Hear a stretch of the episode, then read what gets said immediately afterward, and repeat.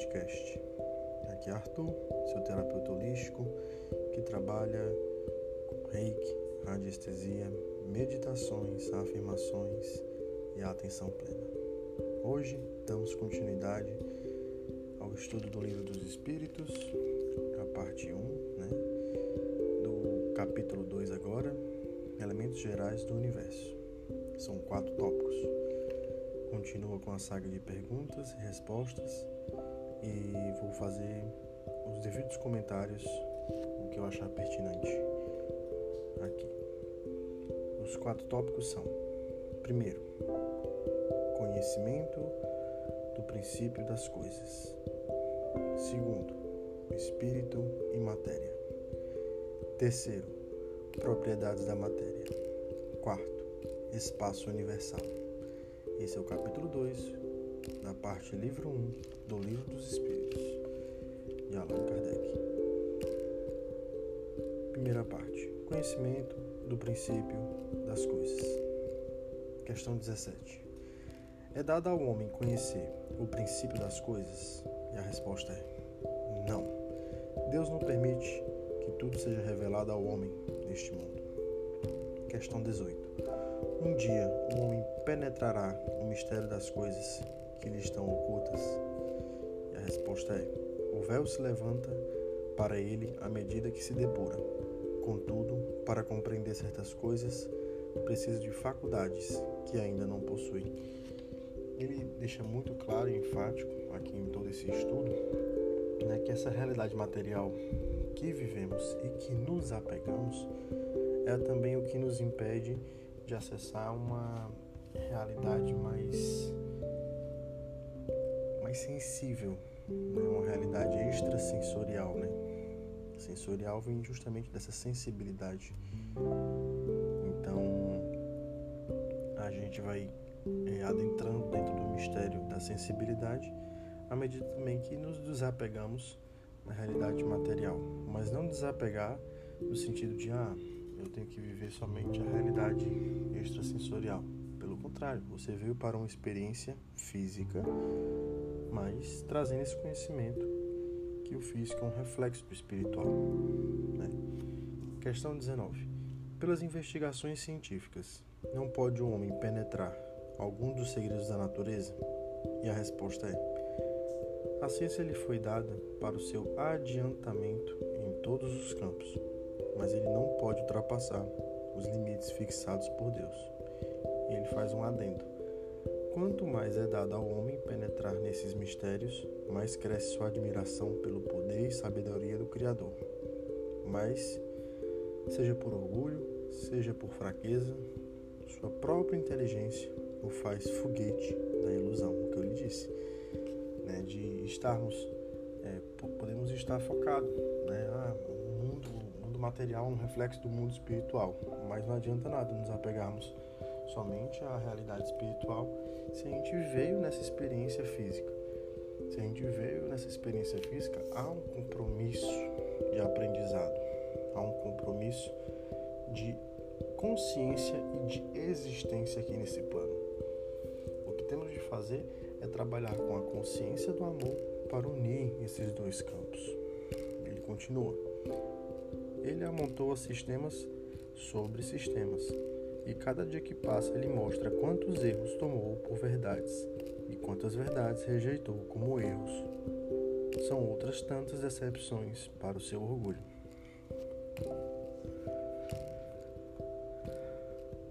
Questão 20. Fora das investigações científicas, pode o homem receber comunicações de ordem mais elevada acerca do que lhe escapa ao testemunho dos sentidos? Sim, se Deus o julgar útil, pode revelar-lhe o que a ciência não consegue aprender. É por essas comunicações que o homem adquire, dentro de certos limites, o conhecimento do seu passado e do seu futuro. Agora vamos para a parte 2: Espírito e Matéria. Questão 21. A matéria existe desde o princípio como Deus ou foi criada por Ele em determinado momento?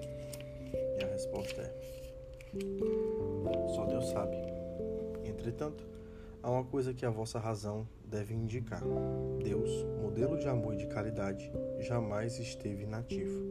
Por mais distante que se consiga imaginar o início da sua ação, poder-se-á compreendê-lo no segundo sequer na ociosidade? A questão 22. Define-se geralmente a matéria como sendo o que tem extensão, impressiona os nossos sentidos e é impenetrável. São exatas essas definições? E a resposta é: do vosso ponto de vista, essas definições são exatas, porque não falais senão do que conheceis. Mas a matéria existe em estados que vos são desconhecidos, como por exemplo a energia, né? É um comentário meu agora. Pode ser, por exemplo, tão etérea e sutil que nenhuma impressão vos cause aos sentidos. Entretanto, é sempre matéria, embora vós não o seja. Que definições podeis dar da matéria? A matéria é o laço que retém o espírito, é um instrumento de que ele se serve e ao mesmo tempo sob o qual exerce a sua ação. Sob este ponto de vista, pode-se dizer que a matéria é o agente, o meio com o auxílio do qual e sobre o qual atua o espírito. Agora a questão 23. O que é o espírito, o princípio inteligente do universo. Qual é a natureza íntima do espírito? O espírito, com a linguagem humana, não é fácil de ser analisado, porque o espírito não é uma coisa palpável. Para vós, ele não é nada, mas para nós é alguma coisa. Sabei bem, o nada é coisa nenhuma e o nada não existe. Questão 24. O espírito é sinônimo de inteligência? E a resposta é: a inteligência é um atributo essencial do espírito. Todavia, como ambos se confundem no princípio comum, para vós são a mesma coisa. Questão 25.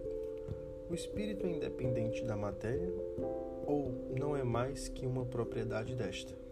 como as cores são propriedades da luz e o som uma propriedade do ar? E a resposta é: ambos são distintos, mas é necessária a união do espírito e da matéria para dar inteligência à matéria. Esta união é igualmente necessária para a manifestação do espírito. Entendemos aqui, por espírito, o princípio da inteligência, abstração feita das individualidades designadas sob esse nome. Ela é necessária para vós porque não tendes organização para perceber o espírito sem a matéria. Vossos sentidos não estão aptos para isso. Questão 26. Pode-se conceber o espírito sem a matéria e a matéria sem o espírito? Pode-se, sem dúvida, pelo pensamento. Que, assim, pelo menos a compreensão que eu tenho né, sobre o espírito, mediante todos os estudos que eu já tive, é que como fazemos parte de um todo, o todo ele resolve é, se individualizar para poder ter o que amar, né? Porque já que a fonte do todo é o amor, não é que o todo seja amor, mas a fonte do todo é o amor. Então, quando ele se individualiza, esse amor vai para algum lugar, então ele tem o que amar, ele tem como ser amado, né? Uma via de mão dupla. Então, o espírito é essa primeira expressão o espírito ele precisa de uma camada de expressão, que se chama alma. A alma precisa de um corpo de manifestação, no caso seria o corpo físico. Isso é pelo menos o que eu entendo de espírito. Questão 27. Haveria, assim, dois elementos gerais do universo, a matéria e o espírito? Antes de responder essa pergunta, continuando aqui desenvolvendo a questão do espírito, né? Ele fala que pode-se, sem dúvida, pelo pensamento, né? Existir o espírito sem a matéria, a matéria sem o espírito.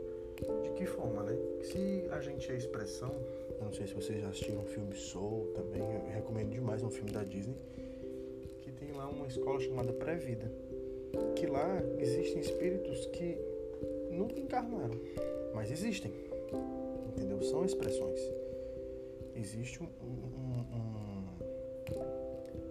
camada é justamente como ele falou, uma camada de pelo pensamento, de existência. Existe, mas falta essa expressão. que no caso seria a sua missão, a sua vocação, o seu propósito aqui na Terra. Quando você, com esse pensamento, ele encontra a sua missão, sua vocação, tipo, eu vou aprender isso, eu vou exercer isso, então ele precisa de um corpo de manifestação, e assim encarna, e assim entra no ciclo. Né? Mas vamos lá, questão 27. Haveria, sim, dois elementos gerais no universo, a matéria e o espírito? A resposta é sim. E acima de tudo, Deus, o Criador, o Pai de todas as coisas. Essas três coisas são o princípio de tudo o que existe, a Trindade, a Trindade universal. Mas ao elemento material é preciso juntar o fluido universal, que desempenha papel intermediário entre o espírito e a matéria propriamente dita, muito grosseira, para que o espírito possa ter uma ação sobre ela. Ainda que, sob certo ponto de vista, se possa incluí-lo no elemento material, ele se distingue por propriedades especiais. Se fosse matéria, não haveria razão para que o espírito também não fosse. Ele está colocado entre o espírito e a matéria. É fluido, como a matéria é matéria, suscetível pelas inumeráveis combinações com esta e sob a ação do espírito, e produzir infinita variedade de coisas, das quais primitivo ou elementar, sendo agente que o espírito utiliza. É o princípio sem o qual a matéria estaria em perpétuo estado de divisão e jamais adquiriria as propriedades que a gravidade lhe dá. Esse fluido seria o que designamos sob o nome de eletricidade? E a resposta é: dissemos que ele é suscetível de inúmeras combinações e o que chamas fluido elétrico, fluido magnético, são modificações do fluido universal, que não é propriamente falando senão uma matéria mais perfeita, mais sutil e que pode ser considerada como independente. Questão 28. Uma vez que o espírito é ele mesmo alguma coisa, não seria mais exato e menos sujeito às confusões designar esses dois elementos gerais pelas palavras matéria inerte e matéria inteligente? E a resposta é muito boa, né? As palavras pouco nos importam. Cabe a vós formular a linguagem adequada a vos entenderdes.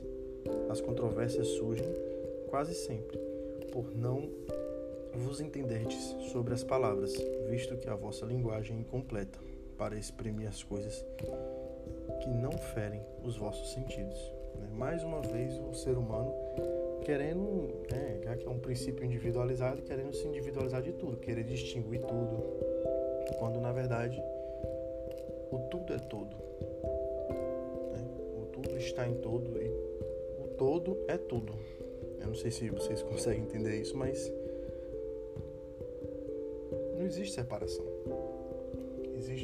Unicidade, mas tudo isso faz parte do todo.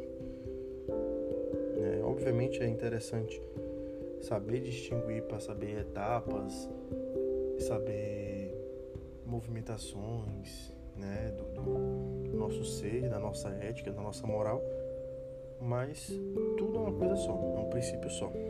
Ele complementa aqui. Um fato patente domina todas as hipóteses. Vemos a matéria que não é inteligente e vemos um princípio inteligente dependente da matéria. A origem e a conexão dessas duas coisas não são desconhecidas, que elas tenham ou não uma fonte comum com pontos de contato necessários, que a inteligência tenha a sua existência própria ou que ela seja uma propriedade, um efeito, que seja mesmo, segundo a opinião de alguns, uma emanação da divindade. É o que ignoramos. Elas nos parecem distintas e por isso admitimos-las como formando os, dois princípios constituintes do universo. Vemos acima de tudo isso uma inteligência que domina todas as outras e as governa, distinguindo-as por atributos essenciais. A esta inteligência suprema chamamos de Deus, que é o que organiza tudo, como eu falei né, no, no episódio passado, que por mais que exista esse, esse caos né, na ordem, na divisão das coisas, mas está tudo em harmonia. Esse caos ele serve para que a harmonia reine. Né? O caos está dentro da harmonia. O maior equilíbrio tem de ser e continua sendo a própria harmonia. Agora, é, a parte 3 do livro 1, capítulo 2, Propriedades da Matéria. Questão 29. A ponderabilidade é um atributo essencial da matéria, da matéria, como a entendeis, sim, mas não da, não da matéria considerada como fluido universal. A matéria etérea e sutil que forma esse fluido é imponderável para vós e nem por isso é menos o princípio da vossa matéria pesada. A gravidade é uma propriedade relativa. Fora das esferas de atração dos mundos, não há peso, do mesmo modo que não há nem cima nem abaixo. Questão 30. A matéria é formada de um só ou de vários elementos? E a resposta é de um só elemento primitivo. Os corpos que considerais como corpos simples não são verdadeiros elementos, mas transformações da matéria primitiva. Que assim, que distingue os elementos como hidrogênio, oxigênio, mas lá dentro, dentro do núcleo, vê que é tudo a mesma coisa, só que organizado em informações diferentes o átomo de hidrogênio tem tantos prótons e tantos elétrons, mas dentro dos elétrons, dentro dos prótons, tem os neutrinos, tem os outros elementos, os sub-elementos atômicos, e o que distingue é só essa questão de informação. Tal elemento tem tantos, tal elemento tem tantos, e por aí vai. Então, essa organização é a própria harmonia, né? Questão 31. De onde provém as diferentes propriedades da matéria? são modificações que as moléculas elementares sofrem pela sua união e em certas circunstâncias. Questão 32. Diante disso, os sabores, os odores, as cores, o som, as qualidades venenosas ou salutares dos corpos, que seriam mais que as modificações de um só e mesma substância primitiva? Sim, sem dúvida que não existem senão pela disposição de órgãos destinados a percebê-los. Esse princípio é demonstrado pelo fato de que nem todos percebem as qualidades dos corpos do mesmo modo. Um acha uma coisa agradável ao gosto, enquanto o outro acha ruim. Alguns veem azul que outros veem vermelho. O que é veneno para uns é inofensível ou salutar para os outros. A percepção é muito individual de cada um por isso que devemos sempre trabalhá-la. Questão 33. A mesma matéria elementar é suscetível de receber todas as modificações e de adquirir todas as propriedades? Sim, e isso é o que se deve entender quando dizemos que tudo está em tudo. É, oxigênio, hidrogênio, o azoto, o carbono, todos os corpos que catalogamos como simples não são mais que modificações de substâncias primitivas dada a impossibilidade até o presente e que estamos submetidos e retomamos a não ser pelo pensamento. A essa matéria primitiva, esses corpos são para nós verdadeiros elementos e podemos, sem maiores consequências, considerá-los como tais até nova ordem. Como eu falei, na medida que a ciência vai evoluindo, vai tentando adentrar nesses, né, nesse mundo microscópico, né, nesse mundo subatômico, e vai vendo que tudo é uma coisa só. O que vai realmente nos diferenciar de uma mesa, de um computador, é a organização, é a informação de tipo assim, ah, tem tantos carbonos com tantos hidrogênios e isso distingue é um corpo humano. Não, tem tantos carbonos com tantos hidrogênios e um pouquinho de cálcio, é uma mesa. Não, tem silício com carbono e hidrogênio, é um computador. Então o que vai nos separando é realmente essa informação, essa inteligência. Essa teoria parece dar razão à opinião daqueles que não admitem na matéria senão duas propriedades essenciais, a força e o movimento, e que pensam que todas as outras propriedades não são mais que efeitos secundários variando segundo a intensidade da força e da direção de movimento? Essa opinião é exata. É preciso, é preciso ajuntar também, segundo a disposição das moléculas, como vês, por exemplo, um corpo opaco que pode tornar-se transparente e vice-versa. Questão 34. As moléculas têm uma forma determinada? E a resposta é: sem dúvida. As moléculas têm uma forma determinada, mas que não é para vós apreciável.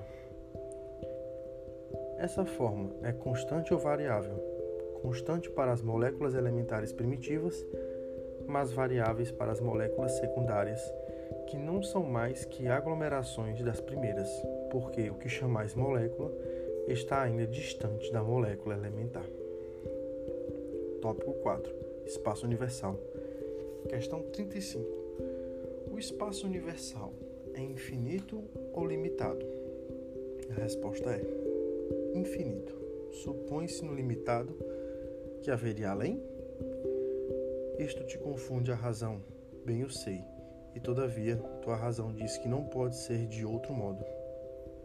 Ele é como o infinito em todas as coisas. Não é na vossa pequenina esfera que podereis compreendê-lo. Supondo-se um limite ao espaço, por mais distante que o pensamento o possa conceber, a razão diz que além desse limite há alguma coisa, e assim, passo a passo, até o infinito, porque se essa alguma coisa fosse o vazio absoluto, ainda assim seria espaço. Questão 36. Vazio absoluto existe em alguma parte do universo? Não, nada é vazio. O que te parece vazio está ocupado por uma matéria que escapa aos teus sentidos e instrumentos que foram que descobriram com, recentemente com os buracos negros, né? Que achava que denominava um buraco negro, na verdade, é uma grande esfera de massa de energia muito grande que modifica o espaço e o tempo e não conseguem explicar isso.